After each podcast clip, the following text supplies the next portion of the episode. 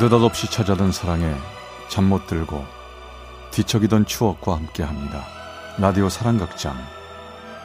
어느 날 사랑이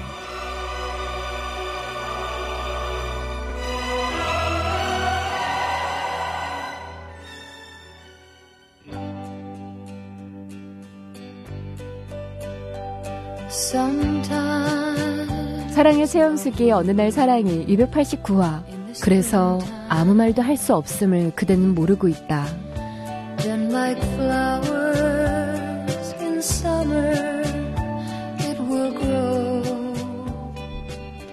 지난 겨울 차를 타고 홍대 주변을 지나다 스물한 살에 처음 만났던 그녀를 봤습니다. 그녀는 누굴 기다리고 있는 건지 아니면 집에 돌아가는 길이었는지 예전에 저를 기다리고 서 있던 모습 그대로 그렇게 그곳에 서 있더군요. 지금까지 몇 년 동안 아무런 소식도 듣지 못하고 살고 있었는데 아무렇지 않게 그녀가 그곳에 서 있는 것이 신기해 꿈인 듯 멍하니 그녀를 바라봤습니다. 쌍꺼풀이 깊은 눈과 가지런한 입술 그리고 긴 머리카락 분명 그녀가 맞았습니다. 그녀를 처음 만난 건 친구의 군대 100일 휴가를 축하하던 술자리였습니다. 그녀는 제 친구가 몰래 짝사랑하고 있던 동갑내기 친구였죠. 야, 그 친구가 그렇게 괜찮아? 어, 그렇다니까. 너도 보면 분명히 괜찮다고 할 거야. 아, 어떤 여잔데 그러는지 궁금하다. 야. 한마디로 완벽한 여신이야, 여신. 뭐? 어. 여신? 어, 어. 내 친구지만 보기만 해도 어우, 보기만 해도 좋아. 야야야. 저기 온다. 어? 세라야. 세라야! 여기, 여기야, 여기. 어, 와 있었구나. 아, 반갑다. 건강한 거지? 음. 아유, 벌써 100일 휴가도 나오고 시간 빠르네. 그렇지 뭐. 야, 인사해. 어? 여기 내 친구야. 아, 영남이 친구 김은이라고 합니다. 얘기 많이 들었어요. 예, 안녕하세요. 이세라라고 해요.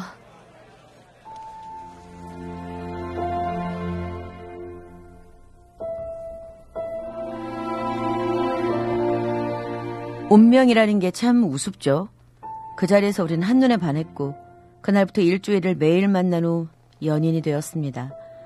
하지만 사랑하는 사람과 사랑하는 마음과는 달리 그녀와 저의 사정은 너무도 달랐습니다.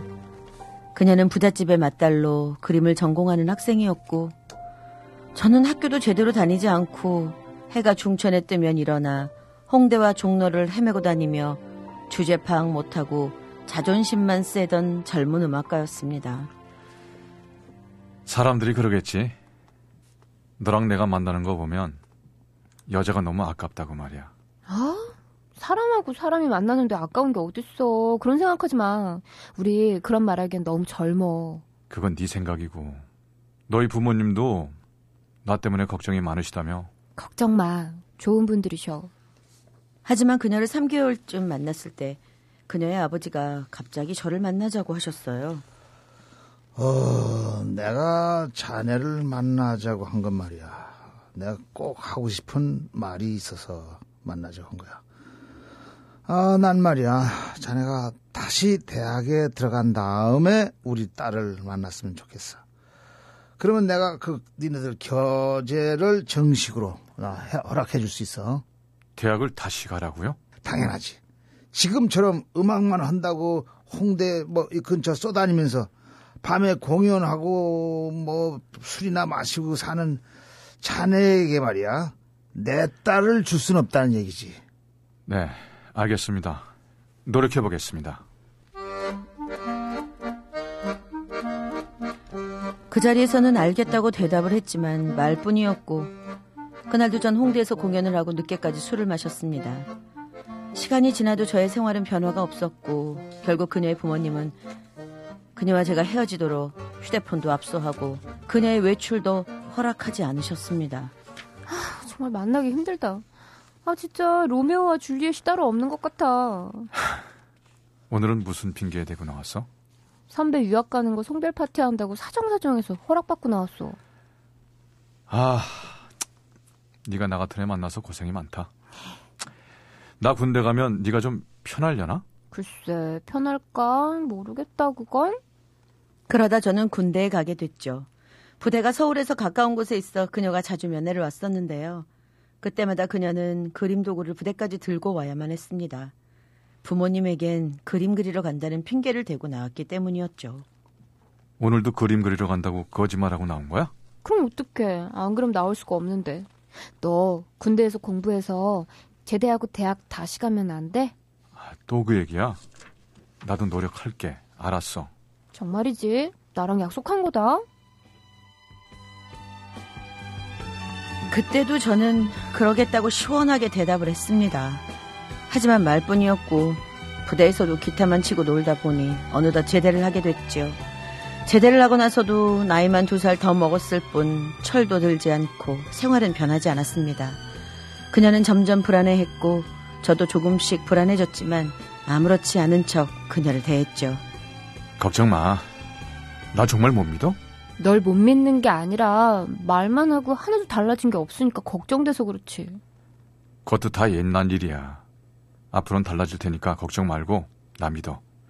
아, 저 오늘 밤 내 공연 보러 오는 거지? 집에 전화 한번 해보고. 하지만 부모님의 눈을 피해 만나는 일은 그리 오래가지 못했습니다. 그녀 아버지의 회사 직원에게 우리가 만나는 걸 들키게 된 거죠. 세라야, 너 아버지를 이렇게 우습게 만들어도 되는 거야? 너 나한테 헤어졌다고 그때 그랬잖아. 죄송해요. 도저히 헤어질 수가 없었어요. 그 녀석은 나랑 한 약속도 안 지키고 너와 너하고 약, 얘가 약속도 안 지키고 그놈은 시비가 없는 녀석이. 그런데도 그놈이 그렇게 좋아? 아버지, 좋은 사람이에요. 야 절대 안 돼, 절대 안 돼. 이번엔 내가 무슨 수를 써서라도 갈라놓을 테니까 너 그리 알고 있어. 아버지. 어?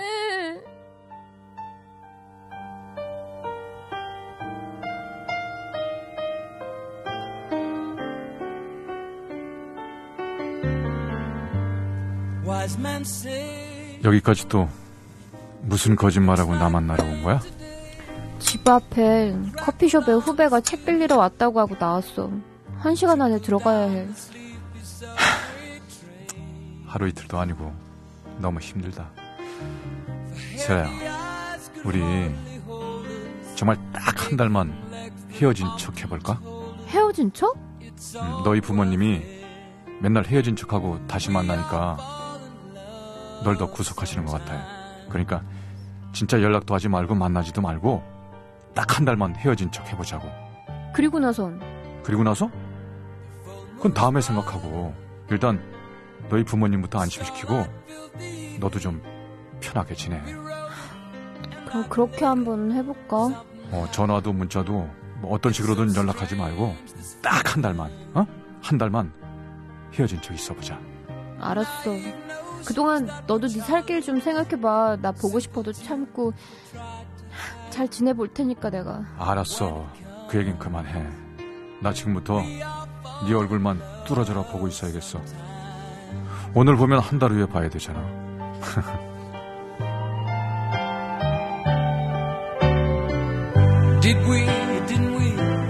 우리는 한 달만 헤어진 척 만나지 말자고 하고는 그 후로 정말 영영 헤어지고 말았습니다. 한 달 동안 제가 얼마나 못난 놈이었는지 그녀에게 얼마나 나쁜 놈인지 깨닫게 된 거죠. 야 임마, 너 세라한테 정말 연락 연락 안 할 거야? 너 딱 한 달만 안 만나기로 했다면서? 어, 생각해보니까 응, 나만 안 만나면 세라는 걱정이 없는 애야. 응. 부모님 속 썩일 일도 없고. 그래서 아, 정말 아무 문제가 없는 애인데 아, 나 만나서 그런 거잖아. 내가 연락을 안 하는 게 맞는 것 같아. 허허, 그래서 이렇게 끝나는 거야? 4년 동안 아이고 더럽게 뜨겁게 만나던 니네 두 사람이 야 야, 나 이제 철드나 보다. 음, 공부도 하고 내 미래도 좀 걱정해 볼까 해. 저 세라도 뭐 연, 연락 없어. 음, 그래?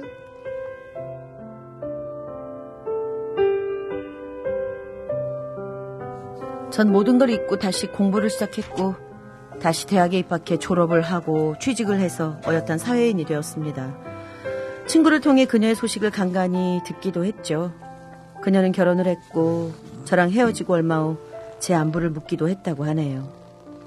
그렇게 우리의 사랑은 끝이 난 거였습니다.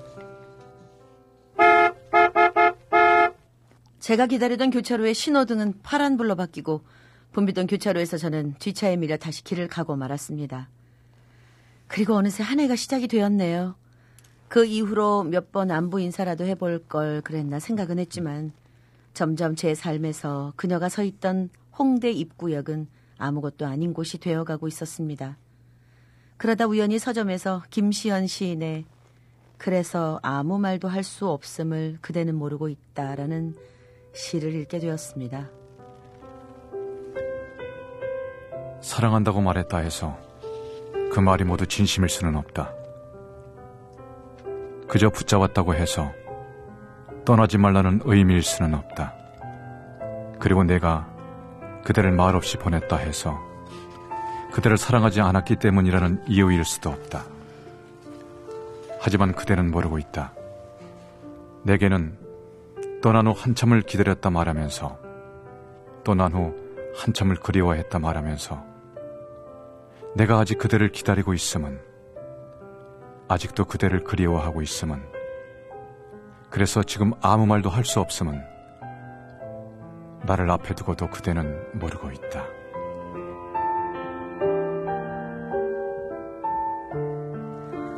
서점에서 시집을 사고 집으로 오는 길 내내 아무리 참아도 손등에 눈물이 배어 나왔습니다. 그때 잠시 차라도 한잔 하자고 그럴 걸. 잘 지내냐고 물어라도 볼 걸 하는 후회가 밀려왔습니다. 이젠 평생 못 불러볼 이름인데 말입니다. 서른에 접어들었을 때도 저는 아직 철이 들지 않은 것 같습니다.